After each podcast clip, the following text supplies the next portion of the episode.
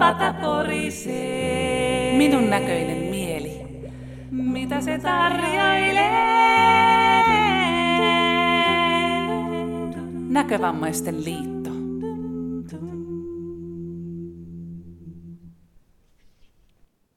Hyvää päivää ihmiset. Meillä on aiheena muistaakseni vesisoikio 6 ja vanheneva, ikääntyvä mies.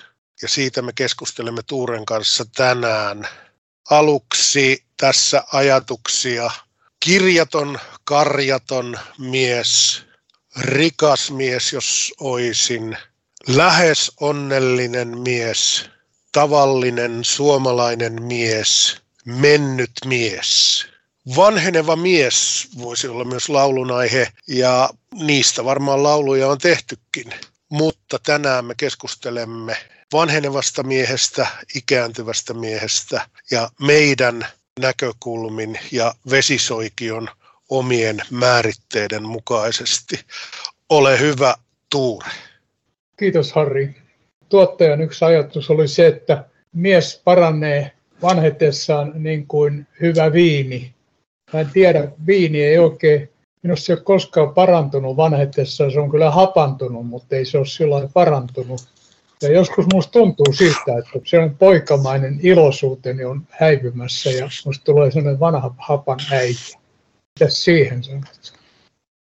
Joo, mutta mutta sitten tutkimukset, esimerkiksi Duodeciumin lehden mukaan äh, psykiatrian erikoislääkäri ja psykoterapeutti Matti O. Huttunen on sanonut, että miehillä säilyy se poikamaisuus ja leikkimielisyys enemmän kuin naisilla. Mutta tota, mä olen kuullut tuon aivan saman asian, että tässä kun vanhenee niin tulee seesteiset ajatukset ja sinulla on ystävälliset ja luottavaiset silmät, joilla sä luot ihmisiin katseita ja olet semmoinen armollinen ja valo sinusta hohkaa. Mutta kyllä mä joskus niin kuin itse huomaan sen, että mä taidan muuttua toisenlaiseksi, että jos sitruuna on hapan, niin mä toivon, että musta sitten tykätään sitruunanakin.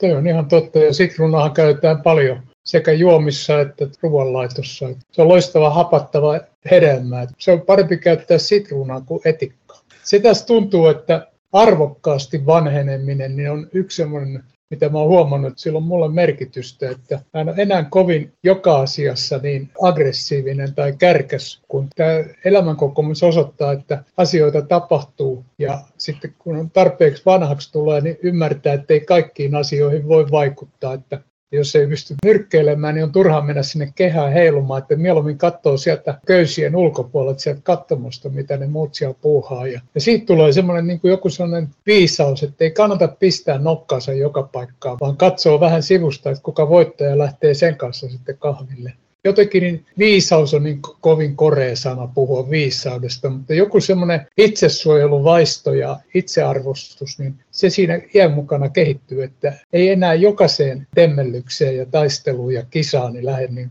suinpäin mukavaa. Tulee mietitty enemmän niitä seurauksia, että jos mä nyt jätän tämän jutun väliin, niin mitä tässä seuraa, jos vastaus on ei mitään, niin sitten ei myöskään niin sotkenut niihin asioihin meillä on tässä erikästä sakkia kotona ja kaiken nuorimmat, niin ne on hirveän ääripäissään, että on vaan yksi asia oikea ja kaikki muut on vääriä. Ja, ja sitä on niin kuin, ensin mä, mä vähän kismitti, mutta nyt sitä on huvittava seurata, kun tietää, että se kuuluu siihen nuoruuteen, että ollaan ehdottomia ja pidetään kiinni siitä ajatuksesta. Ja vaikka se mun mittakaavasta niin olisi jopa huvittavaa, täytyy vaan pitää naama peruslukelmilla, koska muutamassa kymmenes vuodessa niin ne kuitenkin muuttaa sen käsityksiä. Niin minäkin tein aikana niin, että oli hyvin jyrkät mielipiteet ja nyt mä hyvin vähän otan kantaa, ainakaan kovin jyrkästi, kun mä kantaa otan, mutta ei se ole mulle mikään kohtalon kysymys, että onko mä oikeastaan väärässä.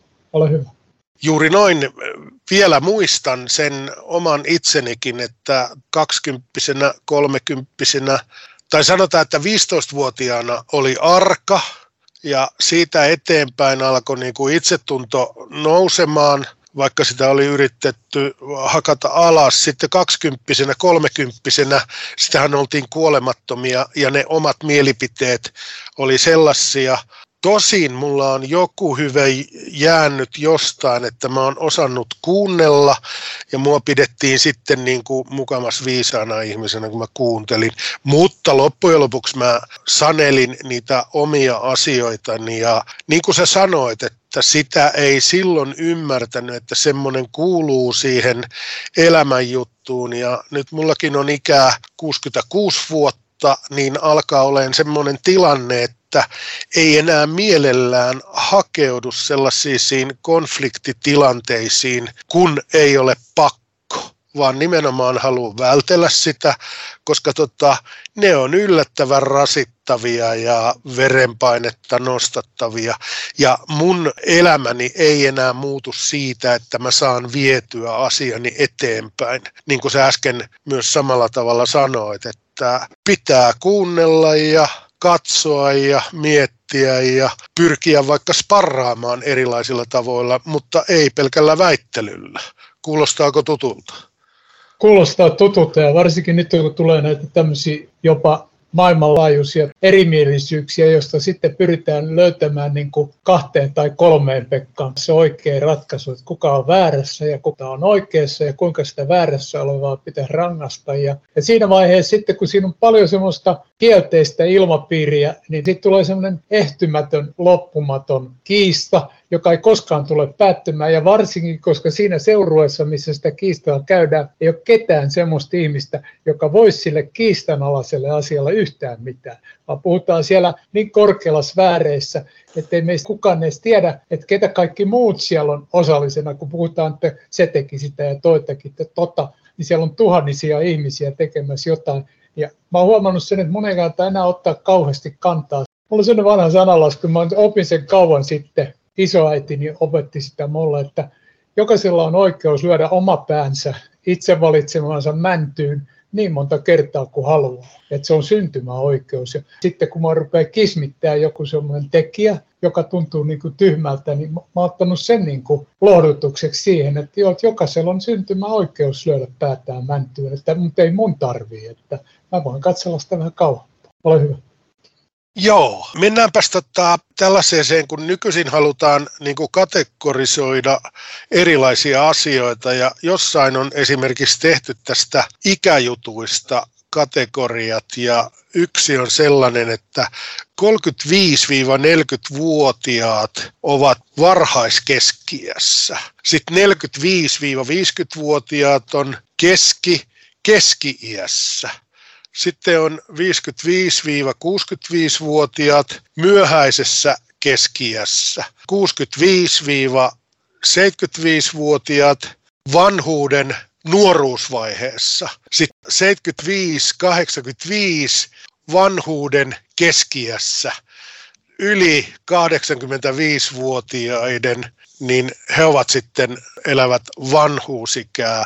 Miltä nuo kategoriat kuulostaa sulle?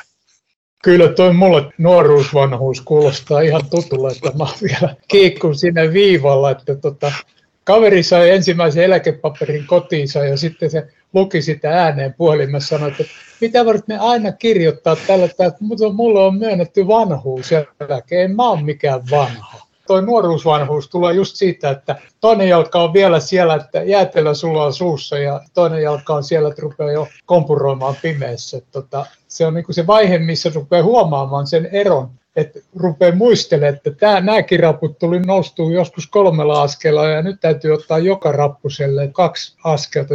Sen huomaan sen eron siitä, että kaikki hidastuu ja kaikki tulee niin kuin vaikeammaksi. Että se on se just se murroskohta, jota mä käsittelen tässä elämässäni, että ei voi juosta enää, koska melko äkkiä kaattuu, jos lähtee juoksentelemaan mutta voi ottaa vähän pitempää askelta, mutta ei saa kiiruhtaa. Et pitää opetella niin kuin samoja asioita uudestaan, jotka oli siellä nuoruus, nuoruus ja keski-ikä ja siellä vaiheessa oli vielä ihan luonnollista, ei tarvinnut miettiä.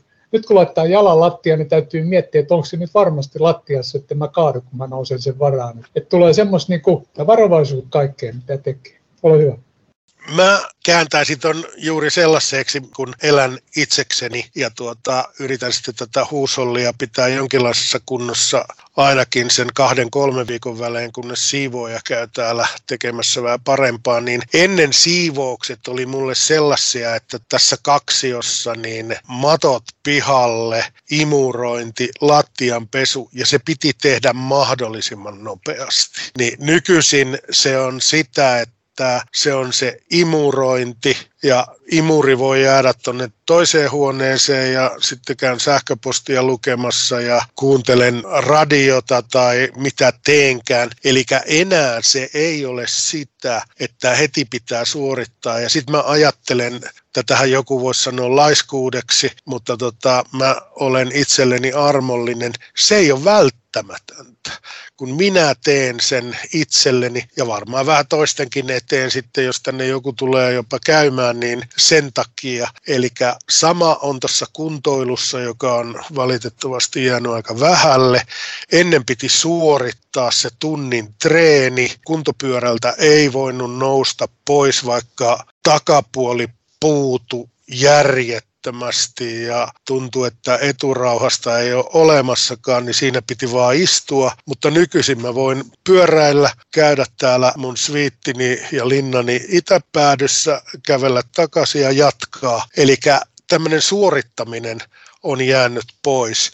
Onko se laiskuutta, järkevyyttä vai mitä se on? Mitä sanot?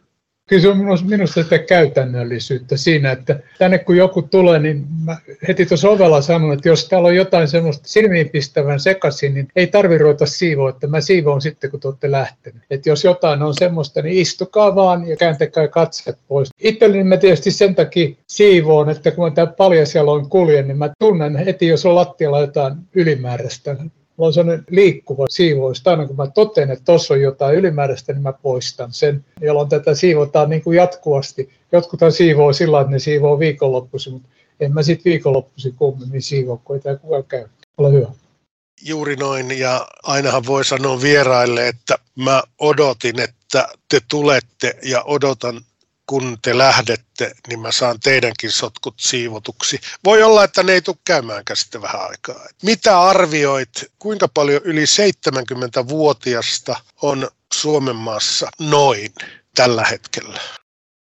nyt mä olen 75 ja mä olen sen suurten ikäluokkien häntää, kun mä olen 48 syntynyt.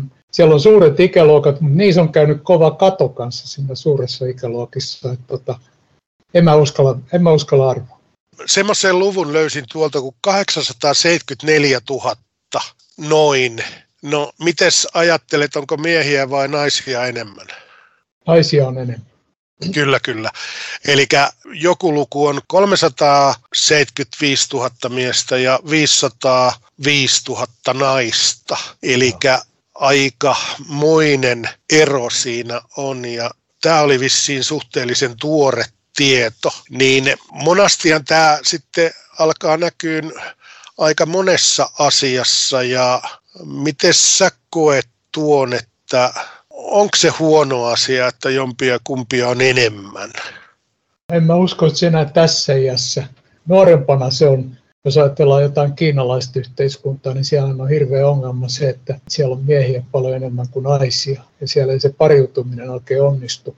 Sitä on joku selittänyt just sitä naisten niin kuin pitempi ikäisyyttä, että siihen on varmaan monia syitä. Ja onko sitten se, että mies on niin kuin rakenteeltaan sitten semmoinen, että se kuluttaa ne voimansa toisella tavalla kuin naiset, mutta että se vaan sattuu olemaan niin. Ja naisethan elää vanhemmaksi myöskin, se on niin. Ja sitten kun mä katselen tuossa ympäristössä, kun on entiset tyttöystävät tulee potkukelkalla kesätalot vastaan, niin mä oon hirveän hyvässä kunnossa ollakseen sen ikäisiä, että, että joku taika siinä on, että naiset on niin kuin iäkkäämpiä ja jaksaa elää sitä elämäänsä. Mulla ei ole mitään oikeastaan teoriaa, että minkä takia niin on, mutta musta se on hyvä. Ne saa nauttia kauemmin tästä elämästä. Koska se lopuhan me tiedetään kuitenkin, mikä se päättyy, että tulee väistämättä vastaan, mutta että kuinka paljon kauemmin saa niin kuin nauttia elämästä, niin se on musta hieno ja kunnioitettava asia. Ole hyvä.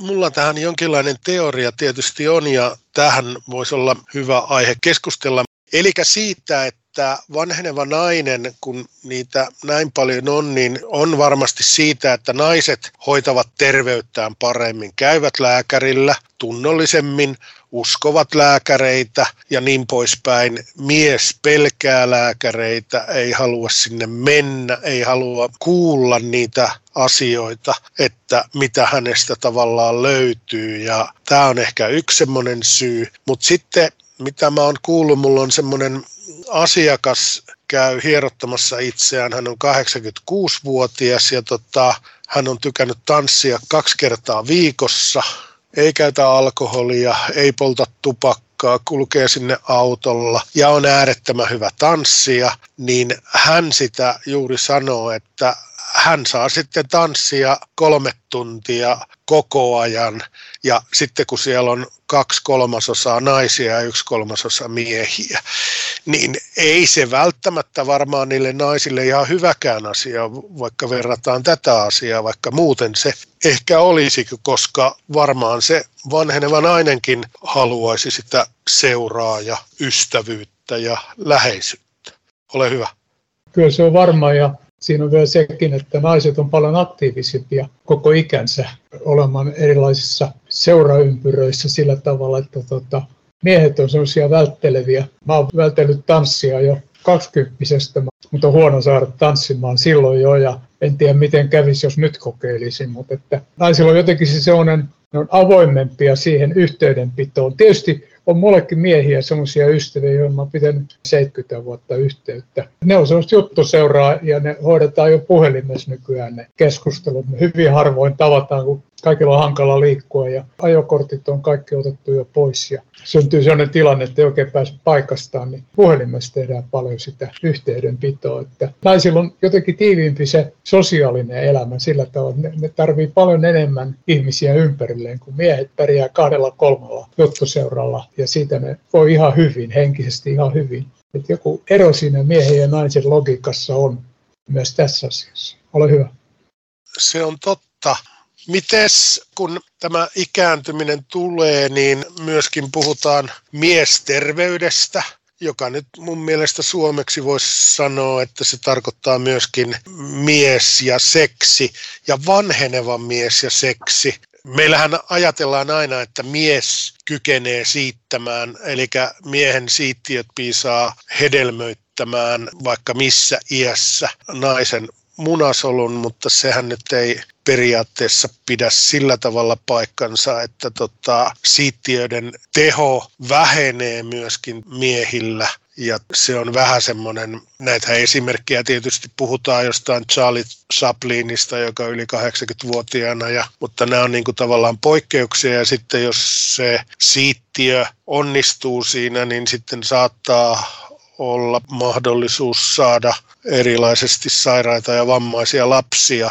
Itsekin, kun en tuohon asiaan sillä tavalla koskaan perehtynyt, niin on koko ikäni kuullut sitä, että mies on niin kuin kuningas ja moisessa asiassa. Mutta sitten se, että esimerkiksi se seksin haluhan ei välttämättä miehellä lopu niin kuin saattaa ehkä naisilla tavallaan loppua, mutta seksihän on muutakin kuin pelkkää yhdyntää, eli se on läheisyyttä ja sellaista. Ja miten sinä puhuksä kavereittes kanssa näistä asioista?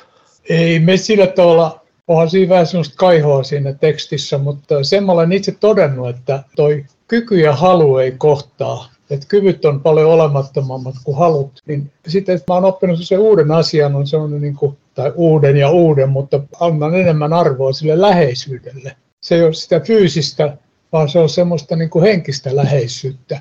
Eli se on istua sylikkään ja puhua mukavia ja kumpikin tietää, että ei tästä kummempaa tukku ei värkit pelaa, niin se niin kuin syventää sitä ihmissuhdetta myöskin se läheisyys ja sen kokeminen on hyvin kehollinen kokemus, se läheisyys, että se jotain tuolla solukossa tapahtuu semmoista, että se saa fyysisen tunteen siitä läheisyydestä. Ja mä oon huomannut, että siinä on sellainen arvokas niin kuin siirtymä, että se on niin kuin sitä jalostusta ja toisaalta jos ajatellaan se, että mä pystyisin siittämään lapsen, niin mä en saisi sitä nostettua lattialta ylös. Mä en, mä en voisi jäädä yksin sen lapsen kanssa koskaan, koska mä en pääse ylös sieltä. Mä en saisi kenkiä jalkaani tuolla lattialla, että tota, mun täytyy olla niin kuin tuolit ja vehkeet, että mä pääsen ylös. Et sen takia niin tuo luonto on niin kuin oikeassa siinä, että kun ei saa enää lasta ylös syliinsä lattialta, niin sitten ei sitten lisääntymistä pitäisi tapaa. Ole hyvä. Juuri noin, ja tuohon läheisyyteen vielä se, että se on äärettömän rentouttava jo lapsea, kun silität selkää, päätä, mitä tahansa, sivelet aikuisen selkää ja niin poispäin, niin se on äärettömän rentouttava asia. Nimenomaan tässä minä kehotan kaikkia ihmisiä, että silittäkää toisianne ja sillä ei tarvi välttämättä olla mitään eroottista merkitystä. Saahan niitäkin fantasioita pitää mielessä, mutta tota, se on yleensä jo rauhoittava tilanne. Mites tuota, kun sullahan näköongelma tuli tästä aivoinfarktista, eikö ollut niin? Kyllä, aivot verituppa, joo mä huomaan toi aivovamma, se haitta kasvaa, niin kuin mitä vanhemmaksi mä tulen, niin se kasvaa. Mulla on sellaisia aamuja, että täytyy oikein miettiä, että mitä mä näen. Ja se menee myöskin tuonne tasapainoon, että mä pidän tuosta seinästä kiinni, mä laitan kämmenet sitä seinää vasten ja tunnistan jalkoja ja käsiä, että tässä on se pysty 90 astetta, että tätä mun täytyy koko päivä ylläpitää tämmöistä sieltä makulta lähtiessä muuttaa tämä moode tähän seisomiseen ja kävelemiseen. Ja se johtuu siitä samasta veritulpasta, mutta se vaikuttaa myöskin tuohon tasapainoelimeen, niin kuin sinne näkökeskukseen.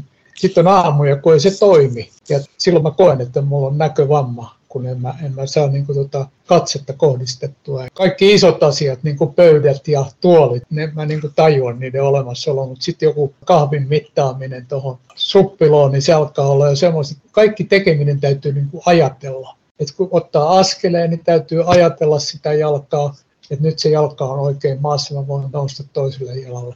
Joo, eli sä oot näköongelmainen ihminen, vaikka sua ei sellaiseksi näkövammaiseksi edes luokitella. Itse mä oon saanut diagnoosin vuonna 1977 verkkokalvon rappeumalla, mutta vanhenevan miehenkin ongelma on tämä silmänpohjan rappeuma kun on tavannut vanhenevia ihmisiä. Tähän perustuu juuri siihen, että kun ihmiset elää yhä vanhemmaksi, niin heille sitten tämmöinen tulee. Ja silmänpohjan rappeuma on kahdenlaista. On kuivaa, se on yleensä noin 80 prosentilla tämä rappeuman muoto. Ja sitten on tämmöinen kostea tai nestemäinen noin 20 prosentilla. Ja nämä nyt sitten tulee lisääntymään tässä Suomen maassa, jos koko maailmassakin, kun väki vanhenee, mutta kosteaan silmänrappeumaan on jo keksitty hoito, eli siellä on laserointia tai sitten erilaisia injektioita sinne lasiaiseen erilaisten lääkkeiden muodossa tai sitten ilmeisesti tulossa jotain muutakin. Yleensä tämä ikärappeuma, niin tekee ihmiset näköongelmaiseksi. Se ei vie kaikkia, eli ihmiset ei tavallaan sokeudu, mutta tota, näillä injektioilla on saatu pysäytettyä sitä, että ihmiset ei välttämättä edes näkövammaudu. Ja nyt nämä on tällaista terminologiaa, eli tota, mitä meillä laissa ja asetuksissa puhutaan, että kuka on näkövammainen, kuka on näköongelmainen. WHO, maailman terveysjärjestö, taitaa puhua vielä jostain näkörajoitteista suhteisuudesta ja sellaisesta, eli nämä termit on aika vaikeita, mutta onneksi on menty tavallaan eteenpäin siinä, että ikärappeuma ei todellakaan sokeuta, se vie kuitenkin ihmisen sen keskeisen näön. Onko sun ystäväpiirissä Tuure tällaisia ikärappeumaa sairastavia? On joo, kyllä on yksi ystävä, joka kärsii siitä silmänrappeuttomasta. Ja sillä oli hirveä kina Kelan kanssa, kun se tarvii erilaisia apuvälineitä, se tarvii niitä hoitoja ja sitten se tarvii liikkumisen taksia ja sitten se tarvii vielä kotiavustajaa, joka tulee käy sille kaupat ja siivoo siellä kaksi kertaa viikossa. Ja Kela rupesi hannaamaan siinä sitten, että tota, kun se on vanhentunut, ettei se johdu siitä sen vammoista, vaan se johtuu siitä, että se on vanhentunut. Sitten käytiin iso kina, sitten hän oli jonkun lakimiehen kanssa oikein sitten käynyt siellä Kelassa selittämässä, että kun tietysti tämä hänen vammansa on 30 vuotta vanha, mutta että tämä on pahentunut tämä hänen tilanteensa, eikä se johdu vanhentumisesta, vaan se johtuu siitä, että se vamma ei parane, vaan se vamma tavallaan huononee. Ja se oli Kelalle hirveän vaikea ymmärtää, että se voi niin kuin muuttua se hänen statuksensa sen vamman kautta, mutta sen ikääntymisen ne olisi mielellään ottanut siihen, silloin ei olisi tarvinnut tehdä mitään näille hänen tukitoimilleen, koska ikääntymistä ei saa mitään tukea. Juuri näin, ja tämä on myöskin kunnissa se samanlainen ongelma, ja näkövammaisten liitto on nimenomaan tähän asiaan sitten panostanut. Nythän meillä siirrettiin tätä vammaislakia, joka tulee voimaan sitten vasta muistaakseni kaksi 2025, jossa näkövammaisten liitto on halunnut mainita sen, että jos on näkövamma, niin ikääntyminen ei tuo sitä näkövammaa, vaan se näkövamma tulee ja on ikääntymisestä huolimatta ja näistä asioista käydään neuvottelua. Vielä tuota, muutama faktatulos. Maailmassa on kuulemma 1,3 miljardia näkörajoitteista, sanoo WHO näköongelmaista, mä käyttäisin ehkä sitä sanaa. Sitten 188,5 miljoonaa lievästi näkövammaista ja sitten sitten 217 miljoonaa varmaankin äh, keskivaikeaa näkövammaista, joka on vaikea termi. Ja olikohan sitten 36 miljoonaa sokeaksi mainittu asia. Ja näähän nyt on taas sellaisia tuloksia, jotka on ehkä jotain laskennallisia asioita ja niillä ei sillä tavalla ole merkitystä. Mutta sanotaan tuosta ikärappeumasta, niin meillä niitä saattaisi olla varmaan jo 100 000 vuotta, koska elinikä kasvaa täällä Suomen maassa. Meillä taas aika tässä eteni ja nyt mielellään taas Tuure kuulisin sinun kuuluisat loppusanat. Joo, kun ajattelen itseäni ja myöskin monia tuntemia ihmisiä, että aina vaan pitää niin kuin enemmän pystyä huolehtimaan itsestään ja pitää puoliansa. Että nämä järjestelmät on ihan hyviä, mitä on olemassa, mutta ne on myöskin niin rajoitettuja, että pitää niin kuin perustella hyvin tarkkaan, että täyttää ne kaikki ehdot, että kelpaa johonkin siihen WHOn rakentamaan kategoriaan, että mahtuu sinne sisään. Ja se vaatii niin kuin yksilöltä, joka ei ole ihan täydellinen, vaan jolla on joku kremppaa, niin se vaatii niin kuin sinnikästä puolensa pitoa. Ja nythän on olemassa niin kuin justiin näköommaliitto, niin se pitää puolia ja kertoo niille, jotka sitä lakia tulkitsee, niin myöskin sen toisen kannan, sen johon sitä lakia tulkitaan. Ne kertoo sen tälle hallintojoukolle ja se on semmoista jatkuvaa niin kuin kissahännänvetoa, että jos jää yksin johonkin tilaan niin, että ei ole sitä tukiverkkoa, niin se vaatii hirveästi sisua käydä jokainen taistelu niin kuin yksilötasolla lävitte viranomaisten kanssa, että saa sen lain niin kuin myöntämän oikeuden niihin palveluihin, jotka sellaisille ihmisille kuuluu, joilla on joku vamma, joka estää niitä toimimasta ihan niin kuin terveet.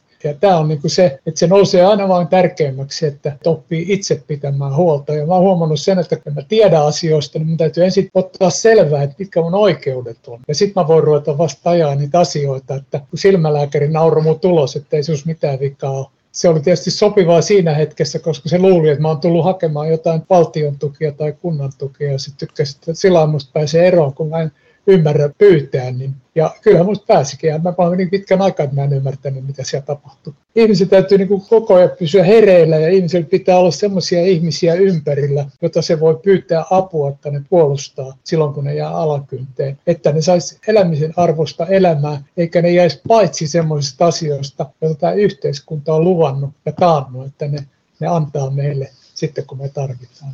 Ja se loppukaneetti, että hankkikaa läheisyyttä ja kosketelkaa toisia. Kiitos. Kiitos Tuure.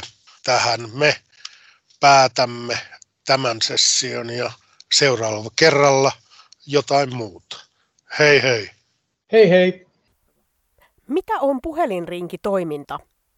Sinä sitoudut viisi kertaa olemaan mukana keskustelussa – Sinun ei tarvitse osata muuta kuin vastata puhelimeen. Kokoon kutsuja soittaa ja kokoaa ringin, jossa keskustellaan luottamuksellisessa ilmapiirissä. Voidaan jakaa yhteisiä asioita ja elämän kokemuksia. Osallistu sinäkin puhelinrinkitoimintaan. Lisätietoa saat soittamalla numeroon 050 405 9057. Lämpimästi tervetuloa mukaan puhelinrinkitoimintaan.